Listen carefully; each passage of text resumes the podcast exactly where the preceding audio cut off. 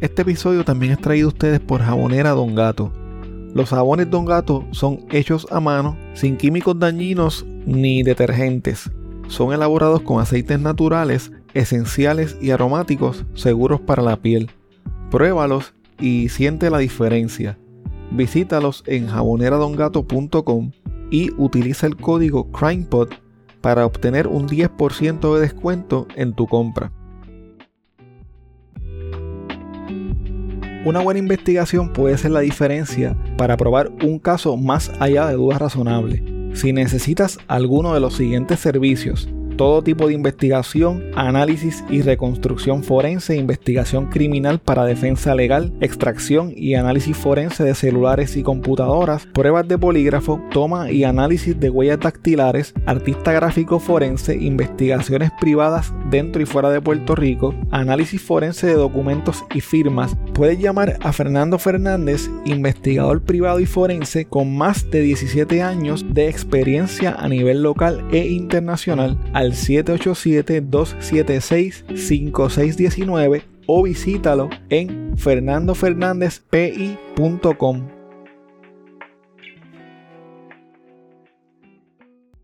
Justicia Salarial es un grupo de trabajo que estudia las condiciones laborales de las personas que trabajan en la industria de restaurantes. Este grupo aboga para que todas las personas que trabajan en esta industria reciban salarios completos, dignos y mayores derechos. Recientemente, ellos ayudaron a difundir una ayuda económica por parte de la organización One Fair Wage en Estados Unidos disponible para todas las personas que trabajan en restaurantes en Puerto Rico y que sufrieron pérdidas económicas y materiales a raíz del paso del huracán Fiona. Sigue a Justicia Salarial en Instagram, Twitter y Facebook y apóyalos. Si estás considerando recibir ayuda de terapia psicológica, pero por alguna razón se te complica la transportación o conflige con tu horario, los servicios psicológicos Emanuel y Rodríguez ofrecen terapia psicológica individual en modalidad virtual. Estos servicios están disponibles para todo tipo de población adulta en horarios diurnos y nocturnos los 7 días de la semana en inglés y en español. Estos servicios son una opción viable para ti ya que puedes recibir la sesión desde la comodidad de tu hogar. Para más información pueden enviar un mensaje al 939-649-1826 pueden contactarlos en Facebook en la página Servicios Psicológicos Emanuel Rodríguez o escribirles un correo electrónico a gmail.com psci emanueli con doble m y doble l rodríguez arroba gmail.com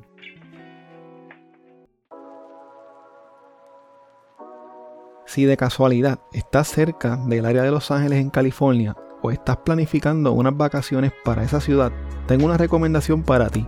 Uno de nuestros Patreons tiene un Airbnb que es espectacular. Tienen que verlo. Lo mejor de todo es que los dueños de este lugar tan espectacular son puertorriqueños. Si mencionas a CrimePod, te dan un 10% de descuento en tu tarifa diaria. El enlace para que veas el lugar estará disponible en las notas de este episodio o me pueden escribir para más detalles.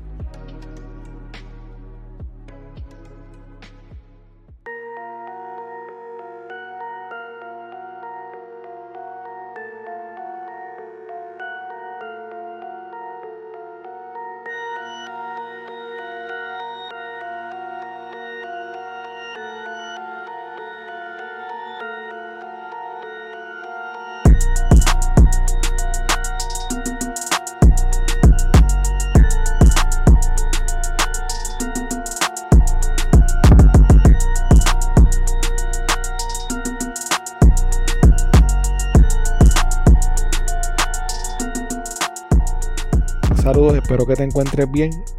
En el episodio de hoy te hablo de un esquema de corrupción y de narcotráfico que envolvió a varios agentes de la Policía de Puerto Rico e incluso a agentes federales que mientras pretendían que les servían y protegían a los ciudadanos, estaban en la nómina de una organización de poderosos narcos, algunos de los cuales pertenecían a la ONU, la Organización de Narcotraficantes Unidos. Estos agentes del orden público, como se les suele llamar, estuvieron envueltos en un sinnúmero de crímenes relacionados al narcotráfico incluyendo varios asesinatos por encargo.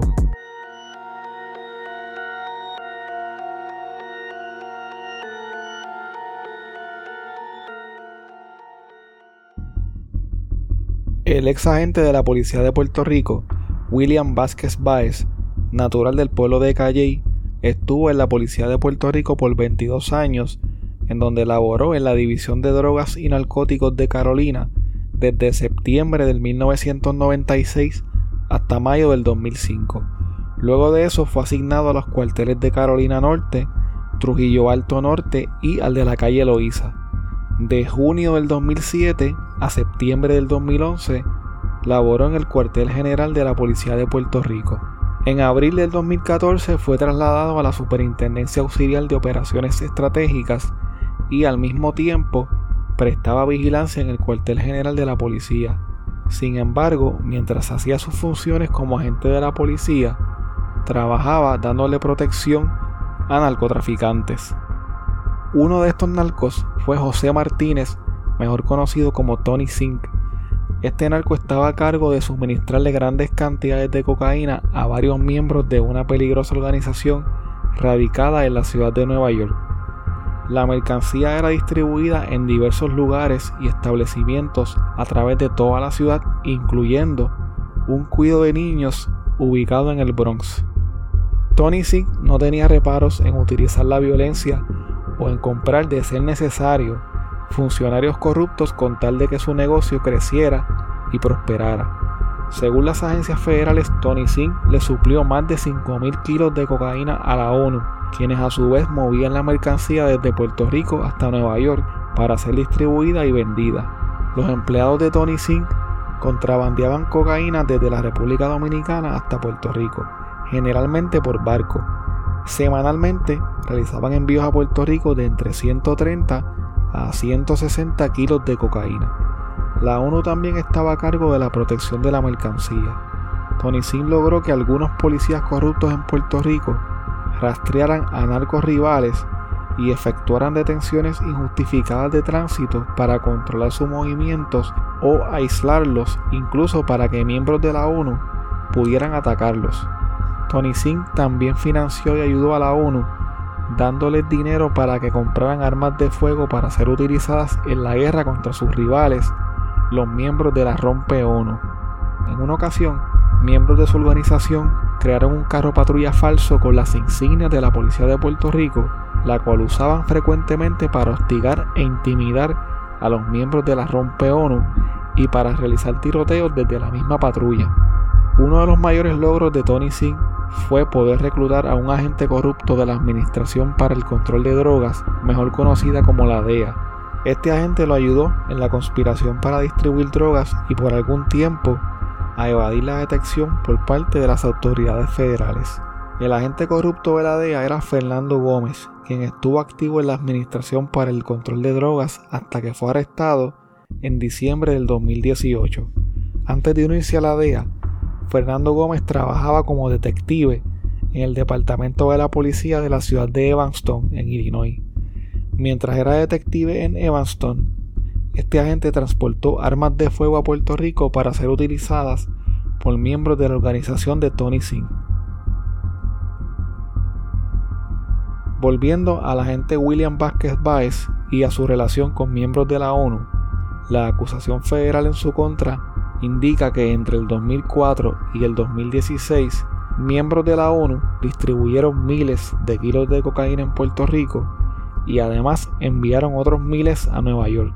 También le pagaron a William Vázquez un salario para que utilizara su posición como agente de la policía de Puerto Rico para que velara por los intereses de la organización y los protegiera. William Vázquez le daba información privilegiada a la ONU que obtenía a través de sus fuentes dentro de la unidad de narcóticos de la Policía de Puerto Rico. Miembros de la ONU también hablaban con William Vázquez y otras personas para transportar grandes cantidades de cocaína en el área de San Juan y para garantizar que el envío de esta pasara por áreas que no estuvieran vigiladas por la policía. Además de esto, William Vázquez estaba a cargo de entregarle pagos a otros policías corruptos que colaboraban con él y con la ONU. Quizás lo peor de todo fue que el ex agente William Vázquez también participó y ayudó en varios actos de violencia cometidos por la ONU, incluyendo varios asesinatos. Entre el 2006 y el 2007, William Vázquez le dijo a miembros de la ONU que un ciudadano llamado Freddy Méndez Rivera se había quejado con la policía sobre el tráfico de drogas que ocurría en su vecindario. A consecuencia de esto, Freddy Méndez fue secuestrado y asesinado por miembros de la organización. Mientras Freddy Méndez se encontraba secuestrado, William Vázquez llamó a un alto líder de la ONU para decirle que el secuestro estaba siendo reportado a través de la radio de la policía y le advirtió que Freddy Méndez era bien conocido por muchos de los agentes de la División de Narcóticos de Carolina. Por lo tanto, era bien importante que su cuerpo nunca fuera descubierto. Cuando los miembros de la ONU le reportaron a William Vázquez que habían asesinado y desaparecido a Freddy Méndez, este se burló diciendo: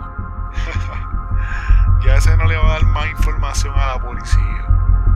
El 9 de mayo del 2007, miembros de la ONU le ofrecieron un bono en efectivo a William Vázquez para que participara en el asesinato de un hombre llamado Anthony Castro Carrillo en el pueblo de Carolina.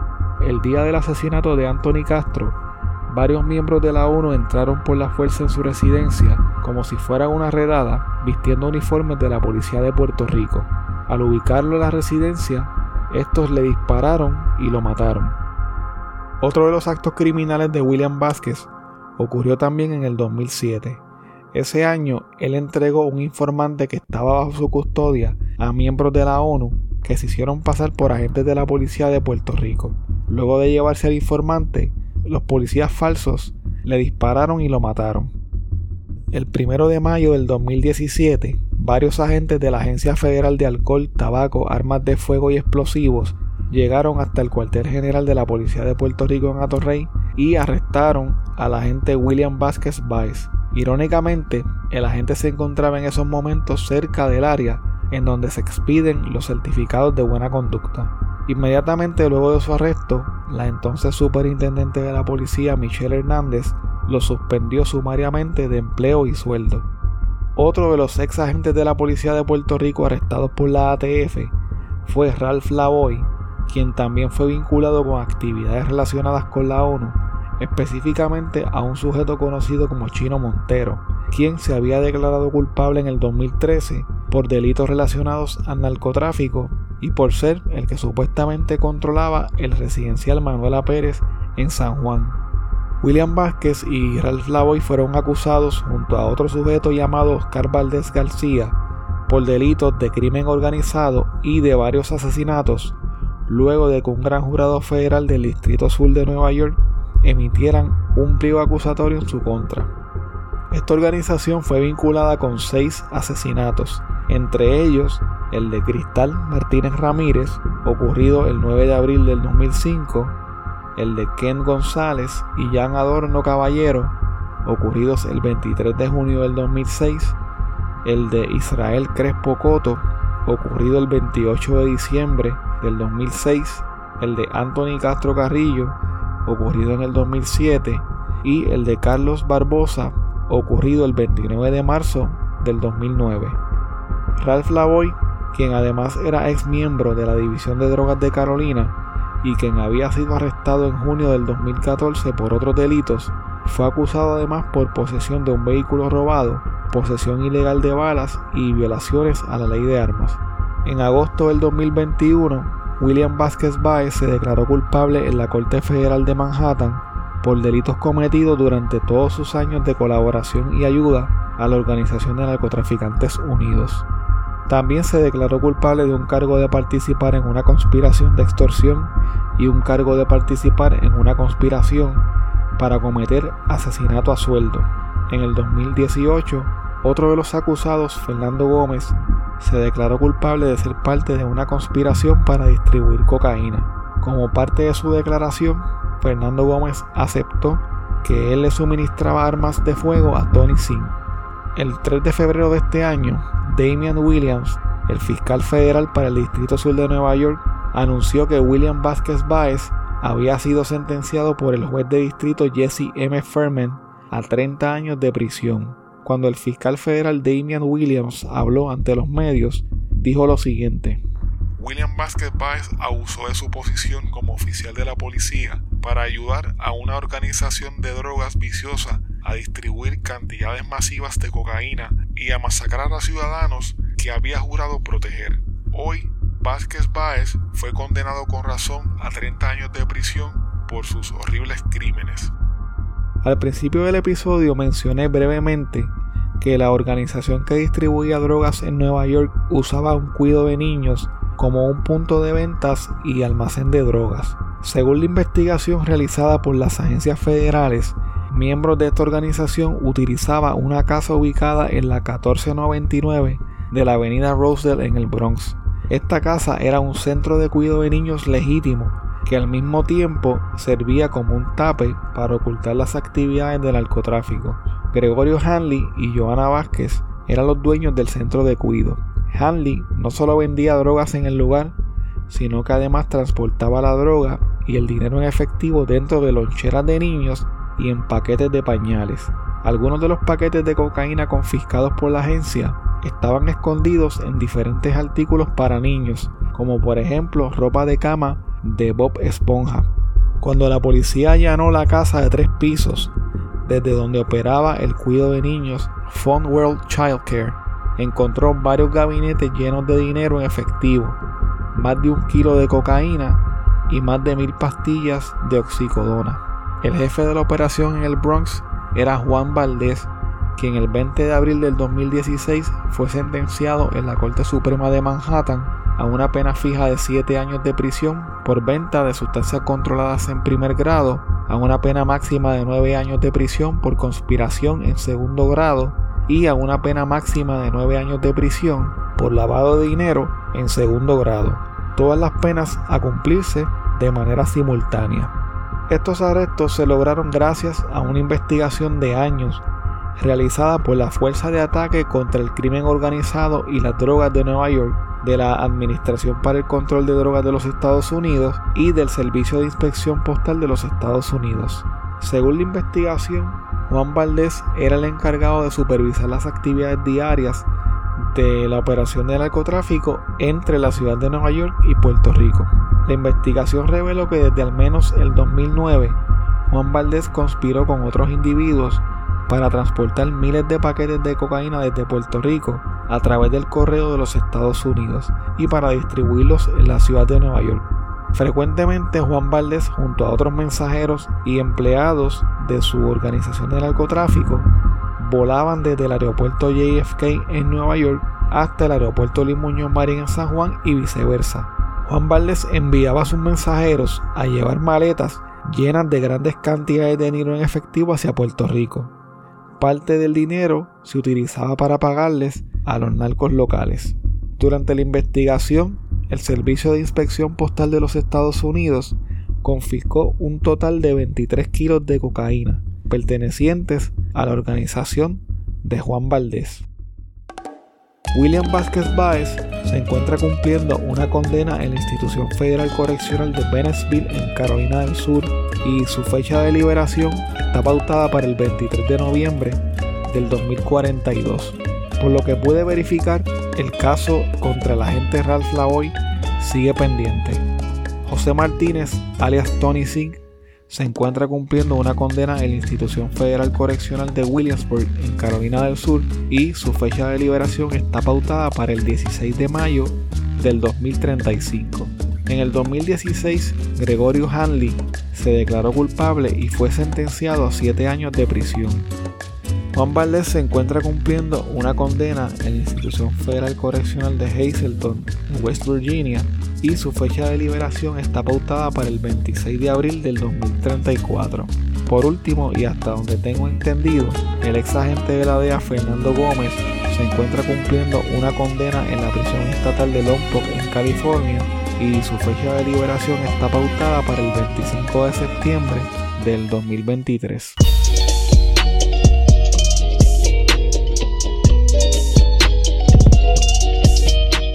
Gracias por escuchar el episodio de hoy. Quiero invitarte a que te unas a mi Patreon visitando patreon.com diagonal CrimePod PR. Así puedes apoyar este proyecto independiente y tener acceso a contenido exclusivo que utilizo para investigar los casos. Tu colaboración permite que este proyecto pueda seguir semana tras semana reseñando temas como los que acabas de escuchar en el día de hoy. Si tienes un negocio propio o un producto o eres parte de alguna empresa que te gustaría anunciarse en este espacio, puedes comunicarte conmigo a través de correo electrónico a crimepodpr.outlook.com o a través de cualquiera de las redes sociales. Recuerda que nos puedes seguir a través de CrimePodPR en Facebook, Twitter e Instagram y suscribirte a Apple Podcast, Spotify o en tu aplicación favorita para podcast para que no te pierdas ningún episodio. Recuerda también que puedes dejar tu reseña o review de 5 estrellas en Spotify, en Apple Podcast o en cualquier plataforma de podcast.